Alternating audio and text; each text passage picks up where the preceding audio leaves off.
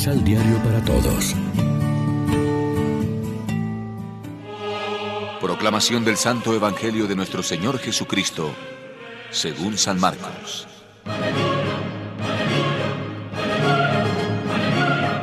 Ese mismo día, cuando llegó la noche, Jesús les dijo a sus discípulos, Vamos al otro lado del lago. Entonces dejaron a la gente y atravesaron el lago en una barca. Algunos fueron también en otras barcas. De pronto se desató una tormenta. El viento soplaba tan fuerte que las olas se metían en la barca y ésta empezó a llenarse de agua. Entretanto, Jesús se había quedado dormido en la parte de atrás de la barca, recostado sobre una almohada. Los discípulos lo despertaron y le gritaron, Maestro, ¿no te importa que nos estemos hundiendo? Jesús se levantó y ordenó al viento y al mar que se calmaran. Enseguida el viento se calmó y todo quedó completamente tranquilo. Entonces Jesús dijo a sus discípulos, ¿Por qué estaban tan asustados? ¿Todavía no confían en mí?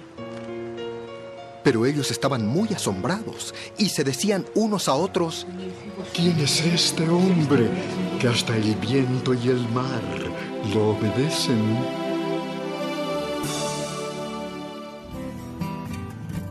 Lección Divina. Amigos, ¿qué tal? Hoy es sábado 29 de enero y a esta hora, como siempre, nos alimentamos con el pan de la palabra.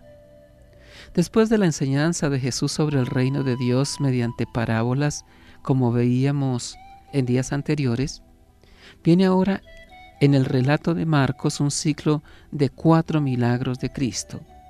Hoy leemos el primero, la tempestad calmada. El acento de estas narraciones milagrosas es marcadamente cristológico. Tales milagros son manifestación del poder divino de Jesús, vencedor de las fuerzas del mal, del demonio, de la enfermedad y de la muerte. El evangelista nos muestra así la presencia del reino actuando en la persona de Cristo, tanto en su anuncio misionero como en su actividad milagrosa. Son dos los niveles de lectura del hecho evangélico de hoy, el cristológico y el eclesial.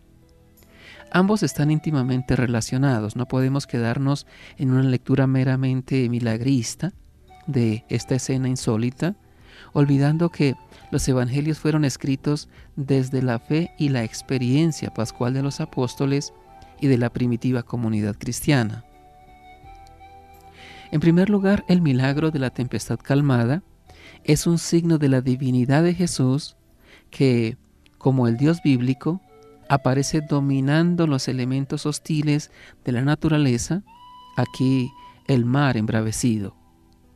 Desde el origen del mundo, el poder creador de Dios se manifiesta en su dominio de las aguas y en su señorío sobre el cosmos y los monstruos marinos. De este poder participa Cristo, que hoy se revela como Dios. Es el primer nivel. Y desde aquí hemos de pasar a la lectura eclesial del episodio. Desde siempre, la tradición patrística vio una imagen de la iglesia en el grupo de discípulos que reman desesperadamente dentro de la barca zarandeada por la tempestad.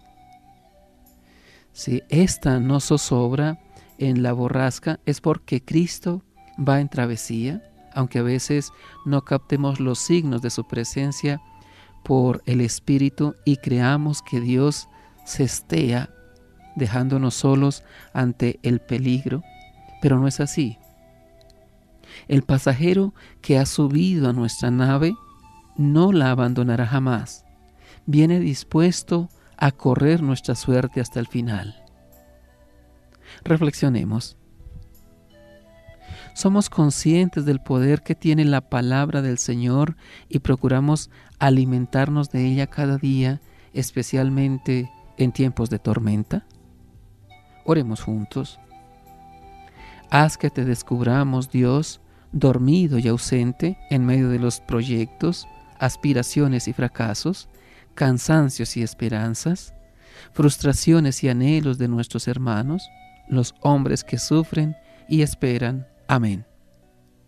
María, Reina de los Apóstoles, ruega por nosotros.